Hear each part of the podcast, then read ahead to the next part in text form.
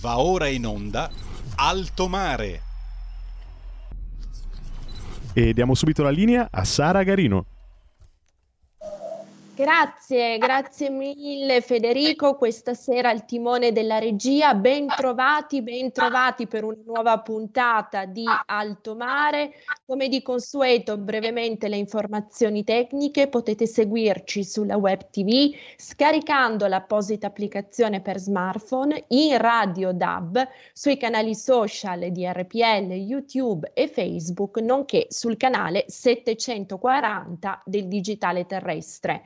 Vi ricordo anch'io la campagna di abbonamento alla vostra nostra radio sul sito www.radiorpl.it, menu sostienici sotto menu abbonati troverete tutte le informazioni e le specifiche per poterci meglio sostenere, per far sì che la nostra vostra radio abbia una voce sempre più chiara, squillante, forte, così come è.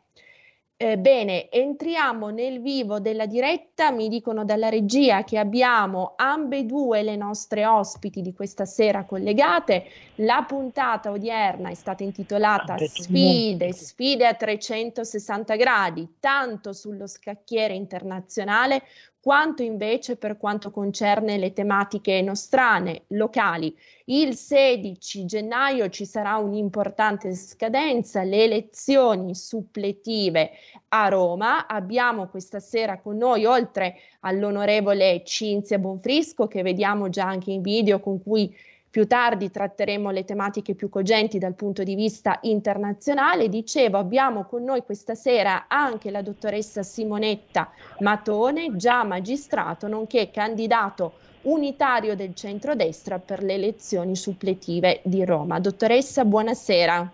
Buonasera a lei, buonasera a Cinzia. Grazie, grazie mille per essere con noi. Dicevamo sfide, per poter cogliere però queste sfide, vincere queste sfide e apportare miglioramenti significativi nella vita delle persone, occorre innanzitutto che la sfida venga raccolta, nella fattispecie che le persone votino. Purtroppo ecco. questo appuntamento, questa scadenza delle elezioni suppletive di Roma è poco eh, nota, se ne parla poco. Tra l'altro ringrazio Federico, vediamo proiettata la sua effigie con eh, la uh, locandina elettorale. Pronto?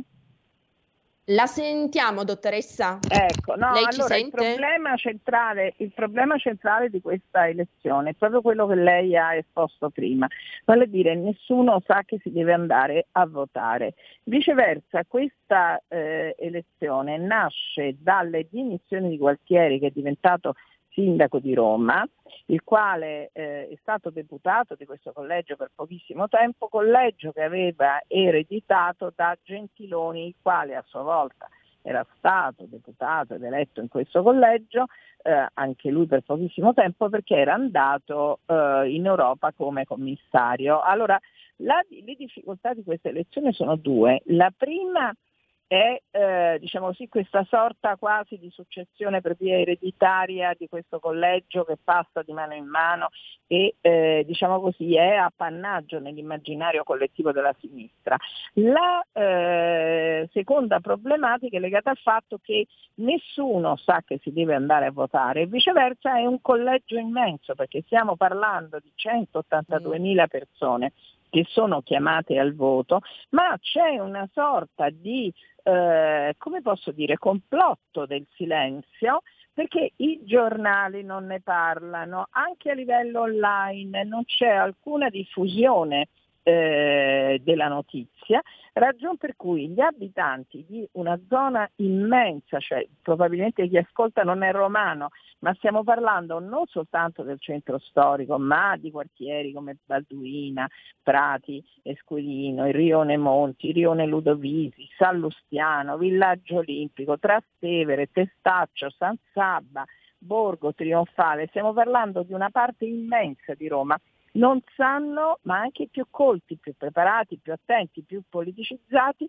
non sanno che vanno, che devono andare eh, alle urne. Io credo che dietro questo non sapere ci sia una regia molto sapiente perché viceversa quelle che io chiamo le truppe cammellate della sinistra andranno invece a votare. Ecco perché io ho chiamato tutti ad una mobilitazione complessiva, abbiamo attivato tutti i canali possibili, tutte le possibili eh, come dire, ipotesi di convergenza sulla mia persona, anche perché io corro senza insegni di partito e corro come candidato unitaria del eh, centrodestra, quindi sarebbe una specie di sogno riuscire a strappare questo collegio.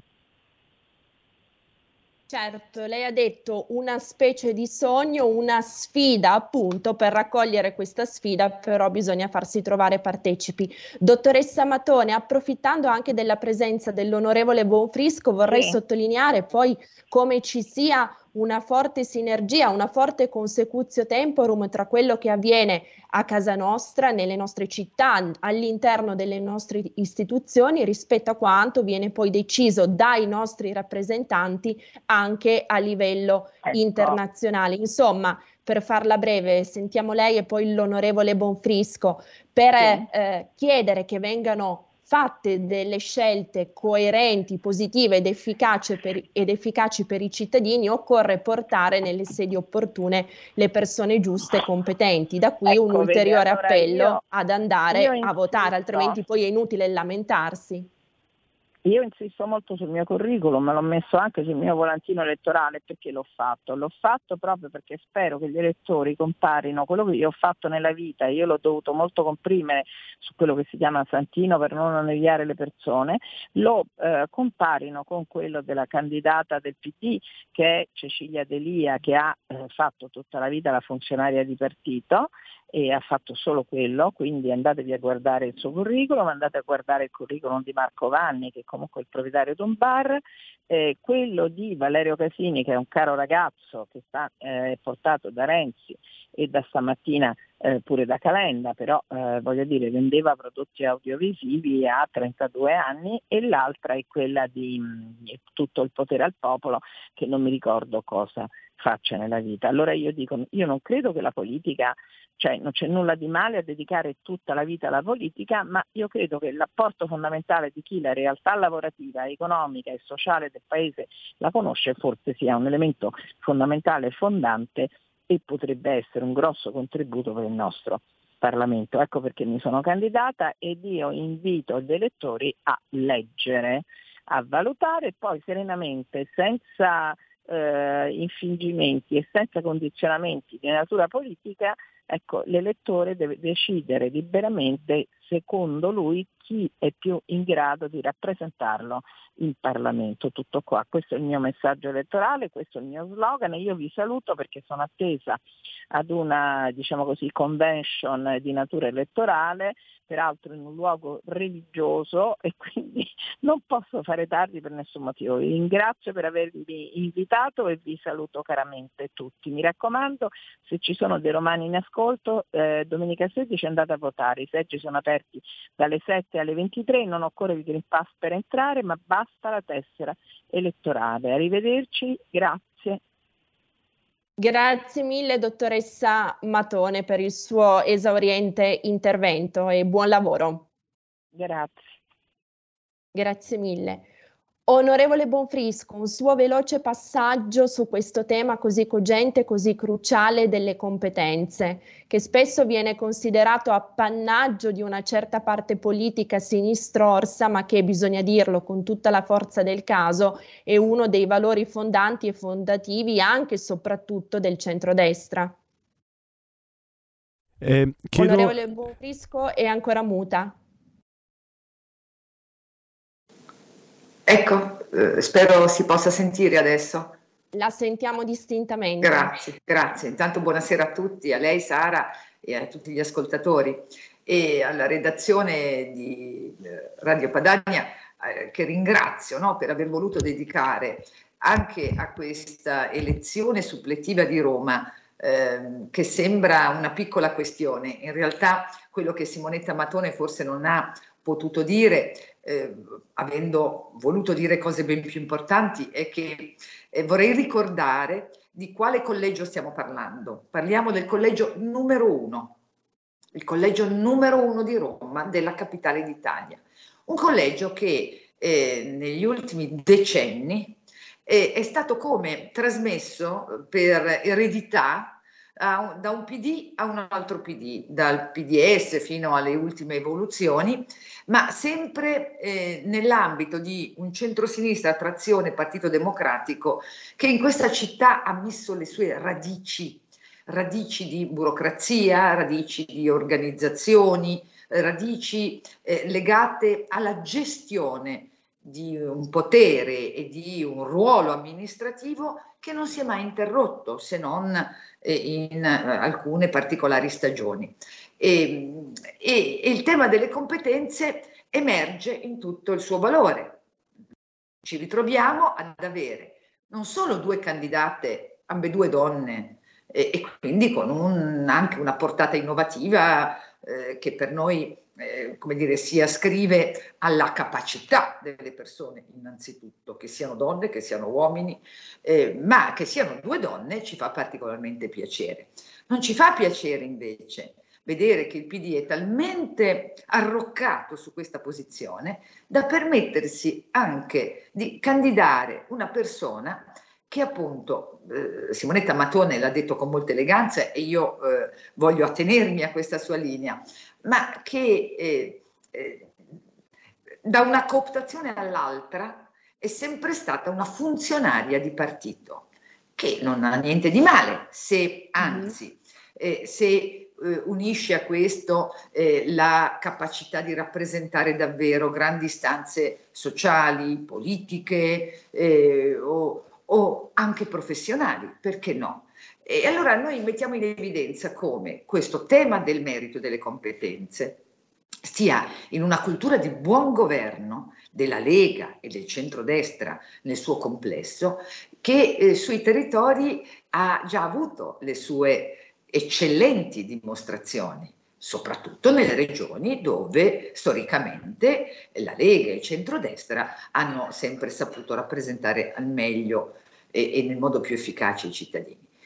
Oggi noi certo. misuriamo su Roma, eh, attraverso questo test, la nostra eh, capacità eh, di aver individuato un'eccellente candidata con un curriculum, eh, vorrei dire, insomma, di grande rilievo, di grandissimo rilievo, con una conoscenza appunto dei temi sociali e anche economici della nostra, eh, della nostra capitale, che eh, danno la garanzia all'elettore di poter affidare la propria rappresentanza a una persona eh, che nella vita ha sempre lavorato, che ha sempre lavorato bene, eh, della quale stimiamo la capacità e della quale abbiamo sempre stimato da magistrato la sua eh, non solo formale ma anche sostanziale eh, lavoro per la giustizia, per certo. la giustizia e non per l'uso politico della giustizia. Una magistrata che non abbiamo mai visto eh, far parte di conventicole come quelle per esempio descritte mirabilmente dal libro di Palamara, eh, che eh, dell'uso strumentale della giustizia a fini politici eh, hanno infatti, invece fatto largo uso, soprattutto a favore delle loro carriere. La carriera di Simonetta Matone si è fatta solo sul merito e sulla competenza. E oggi eh, tutto questo trasferito in politica dà alla scelta della Lega e di tutto il centrodestra che ha aderito alla candidatura di Simonetta Matone la forza e la certezza di poter offrire all'elettore il meglio che si può. Il meglio di una selezione politica e di un'assunzione di responsabilità che Matteo Salvini ha voluto fare in prima persona attraverso Simonetta Matone sulla capitale d'Italia. Certo, onorevole Bonfrisco ha utilizzato termini estremamente evocativi dove la forma, come ha sottolineato lei, è anche e soprattutto sostanza. Buon governo, merito, competenze, sono tutti termini nettamente liberali e nettamente e, e inaudiani. Vogliamo ricordarlo reduci dal sessantesimo anniversario dalla dipartita del compianto presidente e statista, soprattutto Luigi Einaudi, che individuava davvero e proprio nel merito il requisito essenziale, la condizio sine qua non per chi chiunque volesse davvero eh, afferire a incarichi e ruoli di carattere politico. Tra l'altro Luigi Einaudi asseriva un qualcosa che mi ha sempre colpito sin dalle prime letture andando a individuare nella classe media quella che diciamolo la sinistra negli anni, specie nell'ultimo periodo, ha sempre vessato e continua a vessare proprio la categoria migliore, gli individui, le persone, anzi oggettivamente migliori per occuparsi della res pubblica, proprio perché capaci in grado di badare a loro stessi e ai loro beni, al loro patrimonio, un patrimonio che Inaudi sottolineava deve diventare, deve essere eredità da una generazione all'altra. Se posso, mi piace molto eh, la contestualizzazione nel, diciamo così, nel cuore del pensiero liberale italiano eh, che lei ha appena eh, evocato, Sara. E io oggi vorrei anche aggiungere a questo una dimensione molto moderna e molto proiettata sul futuro, di quella operosità del ceto medio a cui Einaudi si riferiva, eh, che deve vedere noi, eh, soprattutto una generazione eh, come quella rappresentata da Matteo Salvini, ehm, ingaggiata in, nella guida eh, di, attraverso un processo di transizione molto molto complicato, reso complicato da una serie di fattori, alcuni li citate voi nel titolo della vostra trasmissione, parlo solo del Covid, solo per dire quello più grave, quello più emergenziale, eh, quello che ha cambiato no, il paradigma di molte nostre vite. Beh, eh, Covid o non Covid, eh, siamo nel mezzo di una transizione vera. Eh, fattori geopolitici, geoeconomici e, ehm, e, e, e fattori legati a eh, cambiamenti, evoluzioni di modelli di produzione, di ehm, realtà economiche che fino a qualche anno fa chiamavamo ancora paesi emergenti, non so se vi ricordate. Oggi la Cina rischia di essere un paese egemone, eh, altro che emergente, è emerso altro che se è emerso e ha cambiato i connotati dell'economia mondiale. Allora, a questo noi eh, come rispondiamo? Con vecchie ricette, vecchi modi, o modalità che potevano andare bene fino a 30-40 anni fa, ma che oggi eh, devono essere assolutamente aggiornate. Il limite grande della sinistra è oggi quello di non aver aggiornato, comprendendo appieno il valore e la portata delle trasformazioni, eh, la propria agenda e la propria cassetta degli attrezzi per dare risposte non solo al ceto medio, ma all'intera eh, eh, comunità italiana dentro la comunità europea, eh, protagonisti di un processo di transizione. Mentre invece quel richiamo alle competenze, che sono le competenze anche del ceto medio produttivo, no? come amiamo chiamarlo ancora noi, cioè delle persone che, come Inaudi ricordava, tutte le mattine si alzano, alzano la loro serranda e producono, nonostante il Parlamento, nonostante tutto ciò che certo. può essere fatto per ostacolare la loro azione, no? diceva Inaudi. Ecco, noi ci ritroviamo eh, a, a, stare eh, in Europa, un contesto eh, che eh, implementa la propria regolazione, eh, il proprio eh, essere soggetto economico e non ancora soggetto politico, ma abbiamo eh, noi la capacità eh, e noi dobbiamo poter avere la responsabilità di accompagnare il nostro paese dentro questa transizione globale, ma in un'Europa che riconosca il valore della nostra identità culturale, politica, sociale ed economica soprattutto. Questo è il miglior modo per eh, traghettare il paese verso il futuro, ma soprattutto per garantire un futuro a questo paese. Ci divide dalla sinistra una serie di conoscenze e competenze che la sinistra non ha più e che invece eh, noi possiamo eh, elaborare e aggiornare secondo le esigenze del momento e del prossimo futuro eh, meglio di chiunque altro, perché abbiamo dentro di noi la forza morale di quel ceto produttivo, di quel ceto medio, che ci chiede semplicemente di essere degnamente rappresentato, difendendo le, non un interesse particolare, ma l'interesse di quel ceto medio che garantisce automaticamente la forza a questo paese.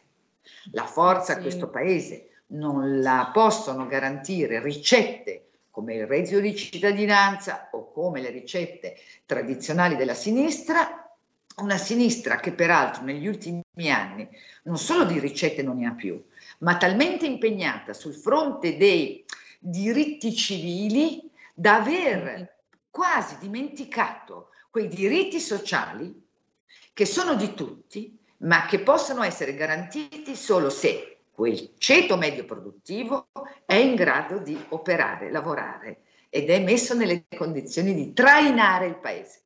Nessun certo. reddito di cittadinanza potrà mai trainare nessun paese, nemmeno il nostro. Assolutamente. Grazie mille onorevole Bonfrisco anche per aver sottolineato un'altra parola chiave, futuro, sulla quale mi piacerebbe naturalmente poter ritornare con lei insieme al pubblico di, di, alto mare nel prossimo futuro, appunto perché credo sia un tema, un vocabolo su cui la Lega in particolare ha fatto, farà una vera e propria azione di presidio andando a focalizzare quelli che saranno i temi anche economici, anche geopolitici più dirimenti in questo senso.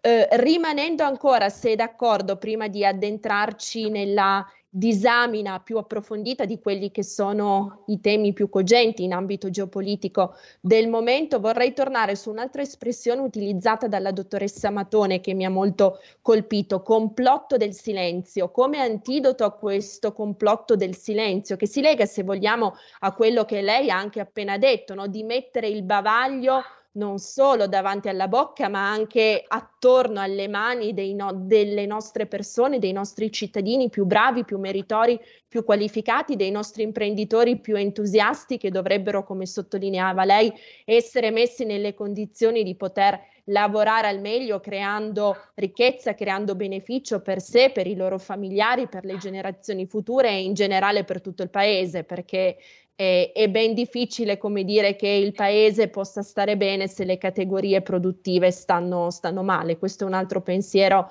su cui indulgono abbastanza spesso i leoni da tastiera di sinistra, ma che poi è smentito nei fatti. Ecco, onorevole Bonfrisco, per legare quanto detto finora a una prospettiva più ampia di natura geopolitica, come antidoto a questo complotto del silenzio, dobbiamo davvero mettere, rimettere al centro un diritto fondamentale di cui pochi parlano, che è il diritto alla conoscenza?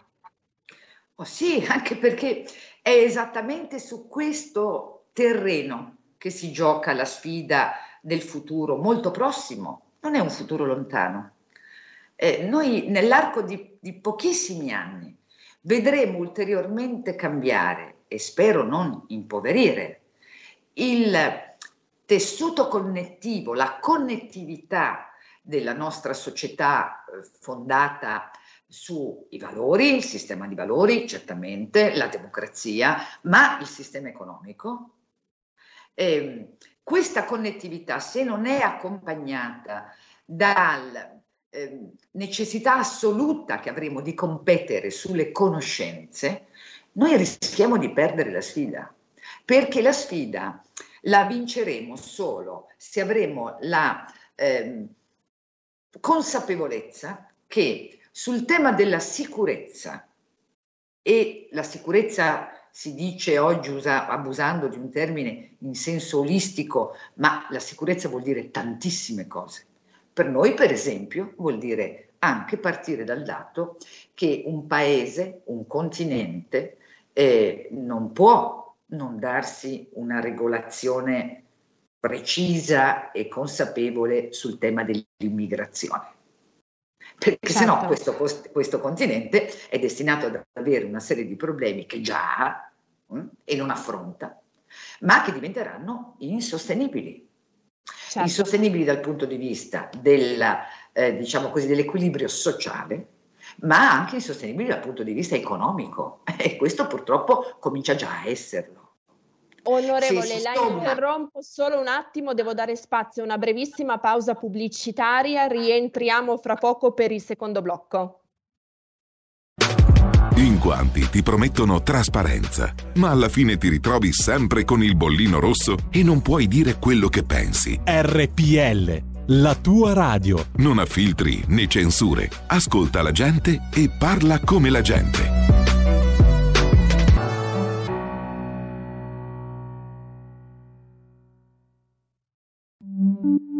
Da oggi la tua radio è ascoltabile anche con la televisione in digitale. Sul telecomando della televisione digitale o del tuo ricevitore digitale puoi scegliere se vedere la TV o ascoltare la radio. Risintonizza i canali radio e troverai anche RPL, canale 740. La tua radio.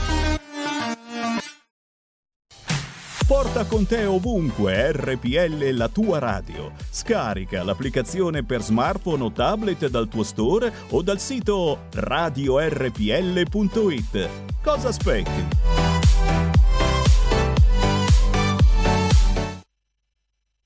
Allora, il mio appello è questo, una rassegna stampa a 360 gradi con tutto il panorama dei quotidiani italiani RPL, la radio di tante voci, tutte le voci e l'aperta partecipazione dal pubblico alla programmazione. Abbonamento per tutti. Ciao, grazie. Fatti sentire per sostenere la tua radio e partecipare in prima persona ai tuoi programmi preferiti. Abbonati a RPL. È facile, economico e democratico Vai sul sito radiorpl.it, clicca Sostienici e poi abbonati. Radio RPL, eccoci alla seconda parte di Alto Mare con Sara Garino e la sua ospite onorevole Anna Bonfrisco. Eh, vi ricordo i nostri numeri 02 66 20 3529 per intervenire oppure potete scriverci un WhatsApp al 346 642 7756. Sara, a te la linea. Grazie, grazie mille al nostro Federico, al timone della regia. Ridò immediatamente la parola all'onorevole Bonfrisco, la quale ci stava tratteggiando tutta l'importanza di un tema cruciale e trasversale, quello della sicurezza. Sì, la sicurezza come primo terreno sul quale misurare le sfide del, del futuro e ehm, l'altro, forse ancora più importante, quello delle tecnologie.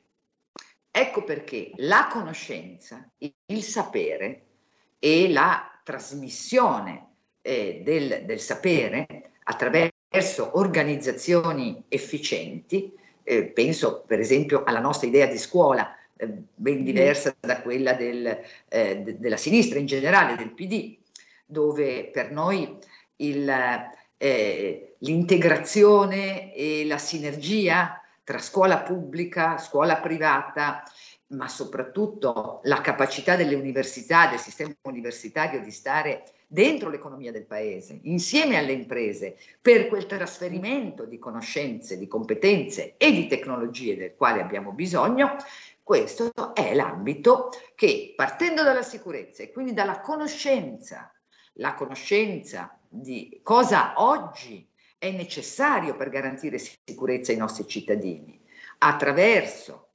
anche e fondamentalmente lo strumento delle, delle tecnologie in generale, ecco, se questo non è governato e padroneggiato da una generazione come quella dei giovani che noi dobbiamo poter accompagnare nell'essere protagonisti di questo processo, noi rischiamo di eh, far uscire il nostro paese dal club importante delle economie importanti dell'Europa e quindi del mondo globale.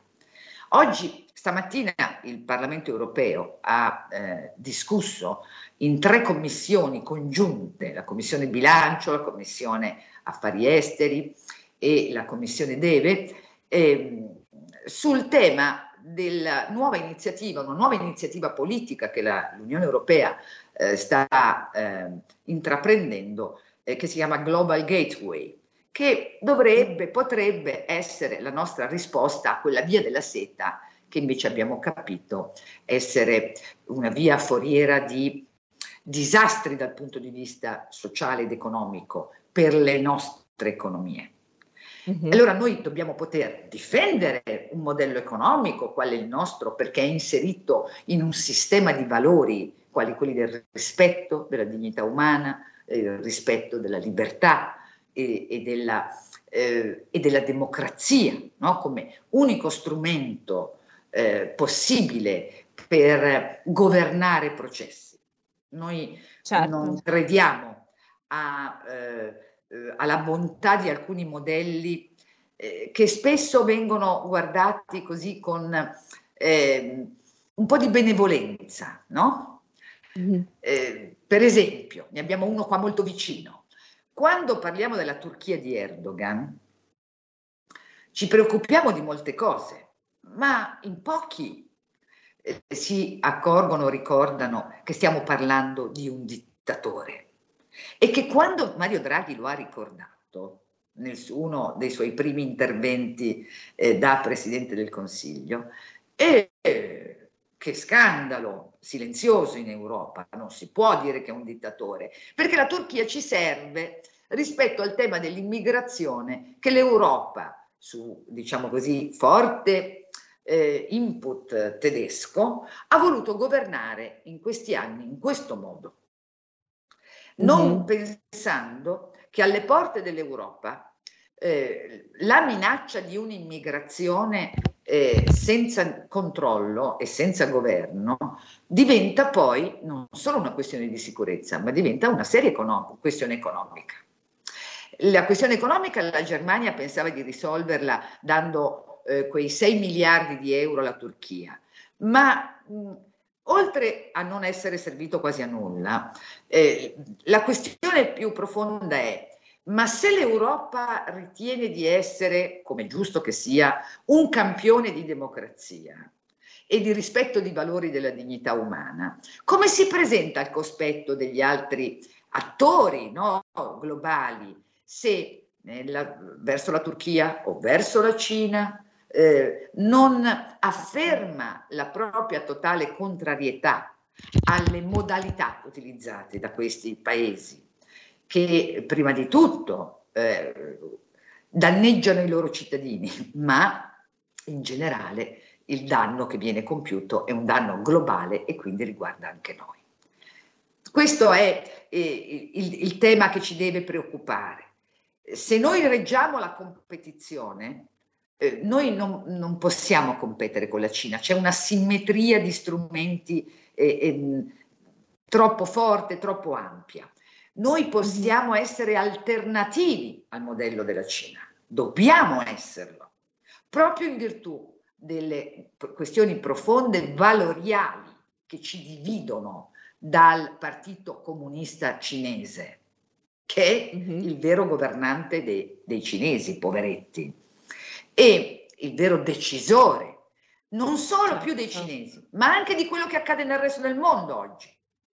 Questo ci deve riguardare molto e quella competizione si può vincere stando tutti uniti. Un tempo si sarebbe detto l'Occidente. Oggi invece dobbiamo aprire di più la nostra prospettiva. Noi dobbiamo essere uniti in quel club delle democrazie che tiene insieme paesi affini, i famosi, i cosiddetti like-minded countries, quei paesi che hanno sistemi democratici, eh, che hanno sistemi economici trasparenti e che soprattutto rispondono a quei valori e quei principi ispirati al liberalismo che eh, in Europa e in altri paesi, penso al Giappone, penso all'Australia, certo. Penso al difficile cammino dell'India che noi dobbiamo incoraggiare e che mhm. dobbiamo poter considerare nostro alleato in quello scacchiere dell'Indo-Pacifico che sta diventando una polveriera per, in virtù di Taiwan e delle pretese cinesi. E invece per quello che ci riguarda, noi dobbiamo garantire a questo grande club delle democrazie che del tema dell'Africa si deve occupare di più l'Europa e lo deve fare per impedire che l'Africa, da straordinaria risorsa per il futuro che può essere per loro e per tutti noi, diventi un problema esclusivamente dell'Europa. Questo riguarda anche un altro fronte importante, che è quello che noi oggi vediamo soffrire in Polonia, in Ungheria, e cioè quella rotta balcanica.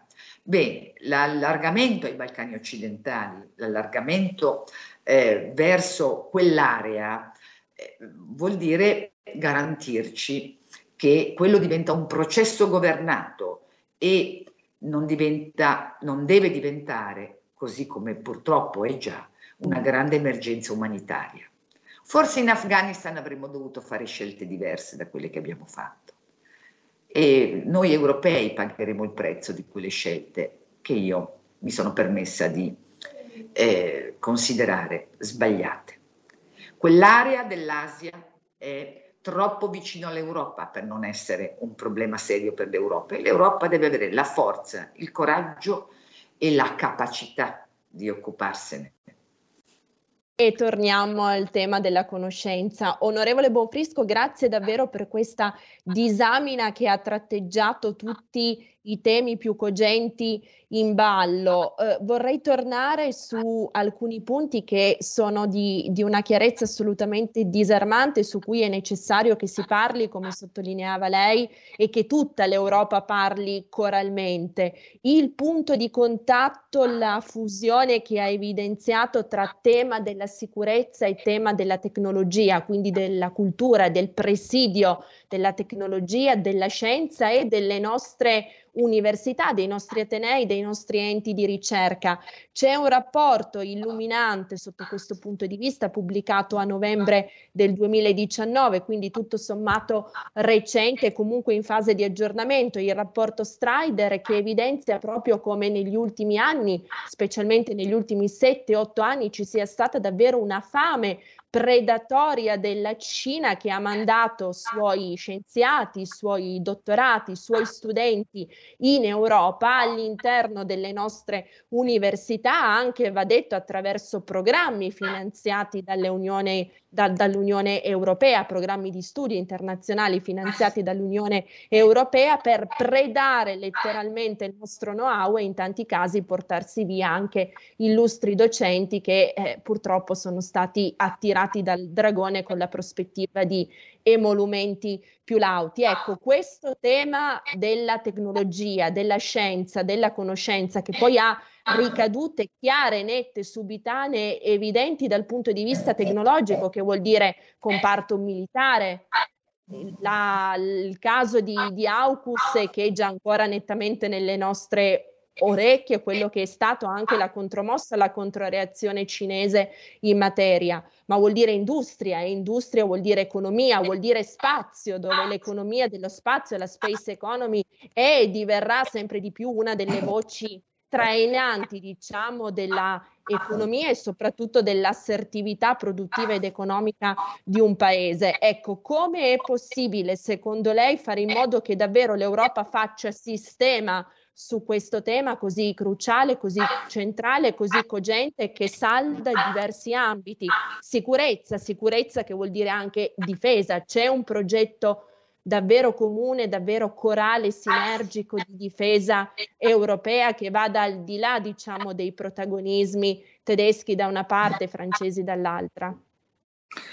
Eh, parto da, dall'ultima questione. No, non c'è un progetto corale c'è un tentativo al massimo di dare forma a un sistema economico e noi dobbiamo stare molto attenti a non essere eh, scalzati, diciamo così, da un asse che è tecnologico ma anche finanziario, perché occorrono molte risorse per eh, sostenere questi processi.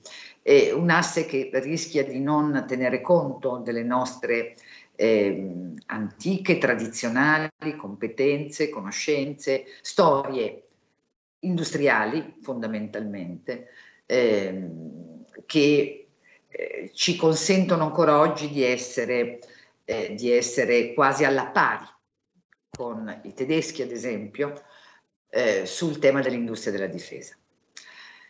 Eh, lei ha parlato di AUKUS e AUKUS è un, è un modello al quale guardare, nel senso che solo tutti insieme, come dicevo prima, solo in una visione ampliata di quello che un tempo era il tradizionale patto atlantico, oggi appunto è il, il patto di chi si sente simile no? eh, e che vuole difendere stesse, gli stessi principi, gli stessi valori, eh, deve eh, fronteggiare la minaccia cinese una minaccia a tutto campo.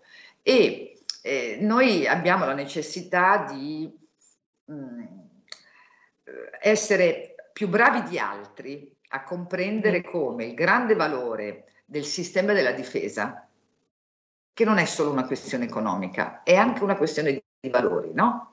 che a noi rimanda all'idea di eh, la, la difesa della nostra identità, innanzitutto, e beh, quel sistema noi dobbiamo saperlo difendere perché noi possiamo interpretarlo meglio di altri, sapendo che ha una ricaduta economica e una, una ricaduta fortissima di tipo culturale.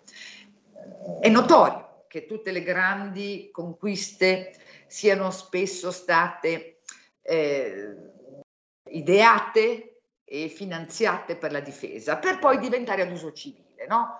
Il dual use, certo. no? si dice.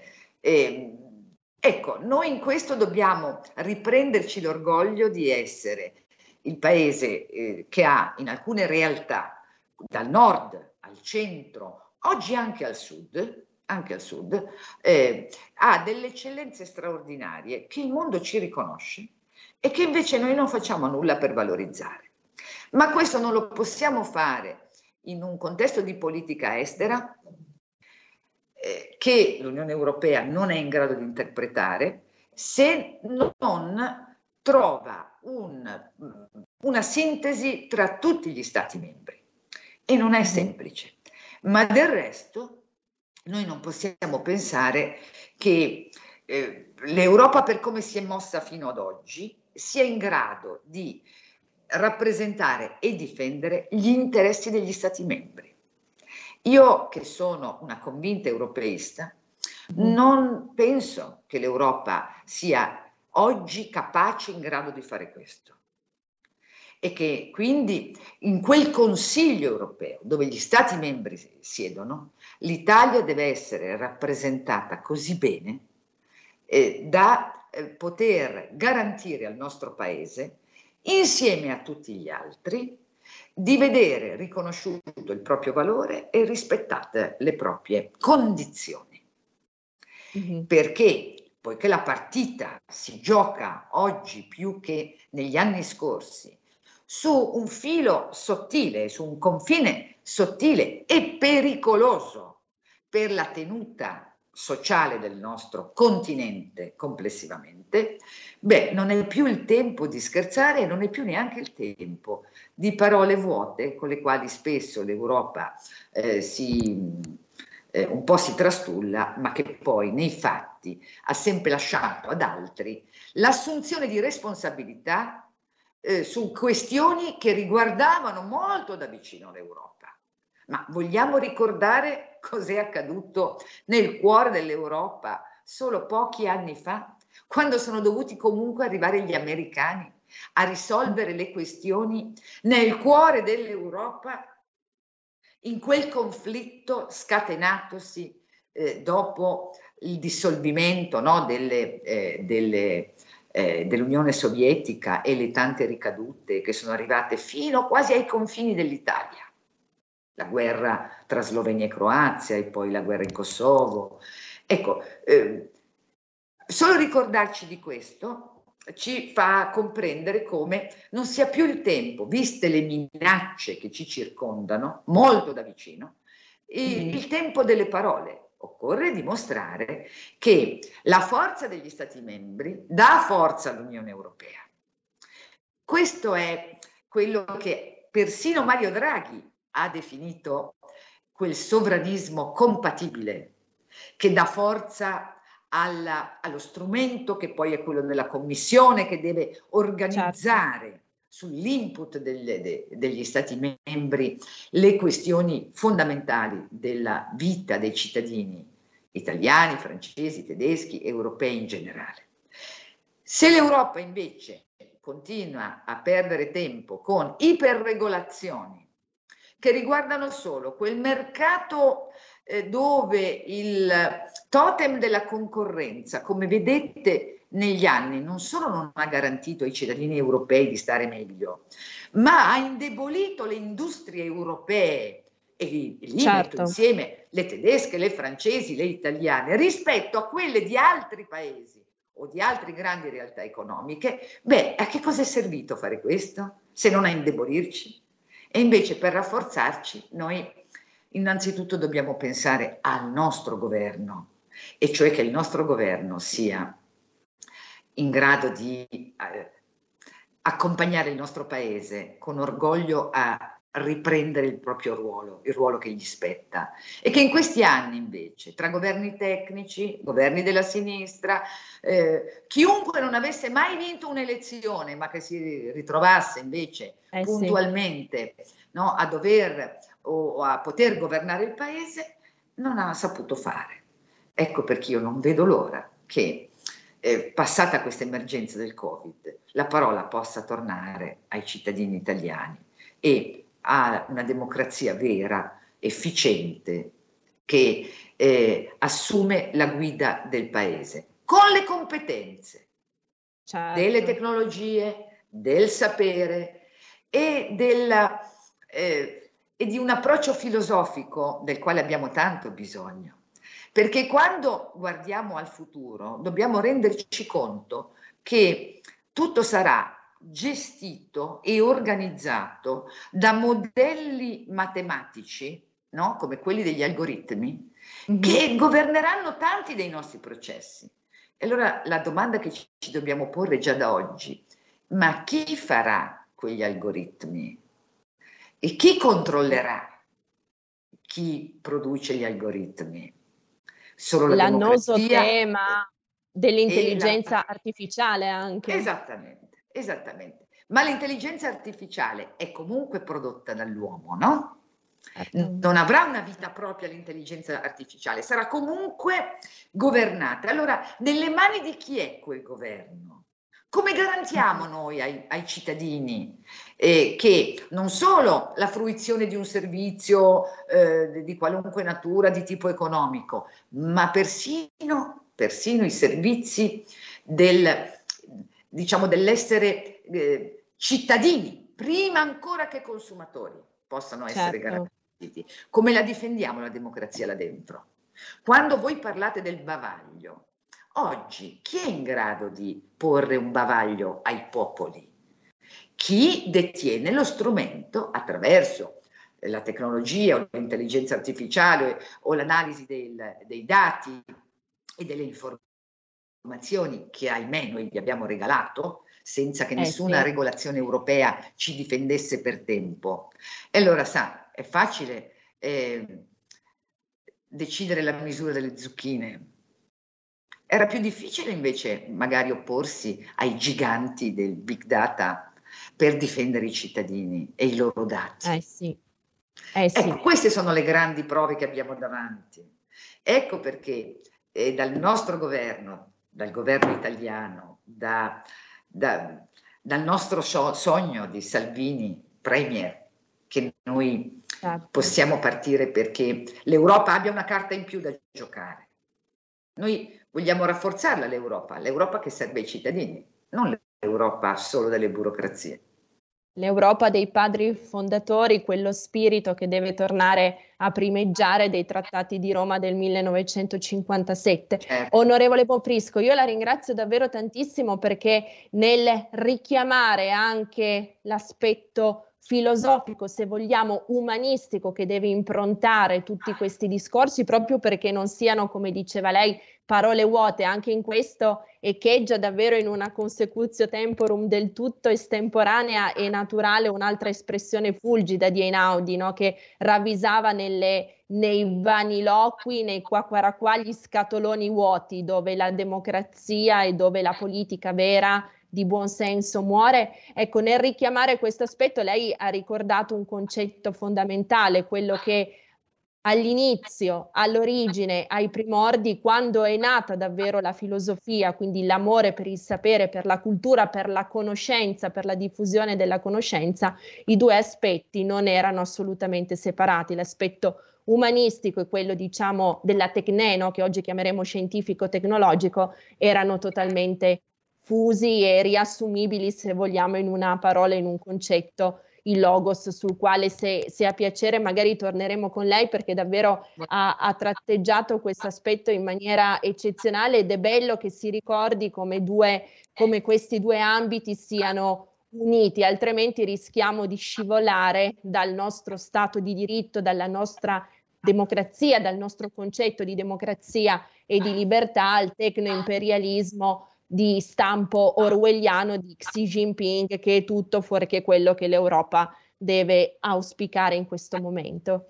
Grazie, grazie davvero grazie all'onorevole Anna Cinzia Bonfrisco per eh, la sua presenza e per il, eh, per il, consueto sorriso che ci regala ogni, ogni volta. Grazie a voi, grazie a tutti gli ascoltatori. Grazie mille, onorevole, buon lavoro e alla prossima. Grazie al nostro Federico al timone della regia, grazie a tutti voi che ci avete seguito.